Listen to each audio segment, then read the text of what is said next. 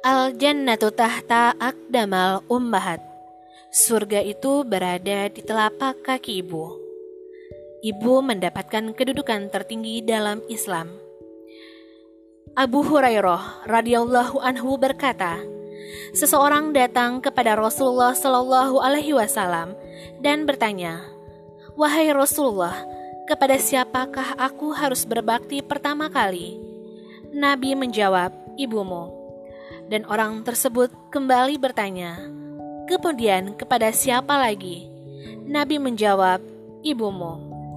Orang tersebut bertanya kembali, "Kemudian kepada siapa lagi?" Beliau menjawab, "Ibumu."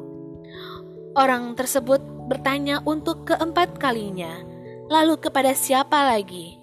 Nabi menjawab, "Ayahmu." Hadis riwayat Bukhari. Terima kasih, by Fiti Medona.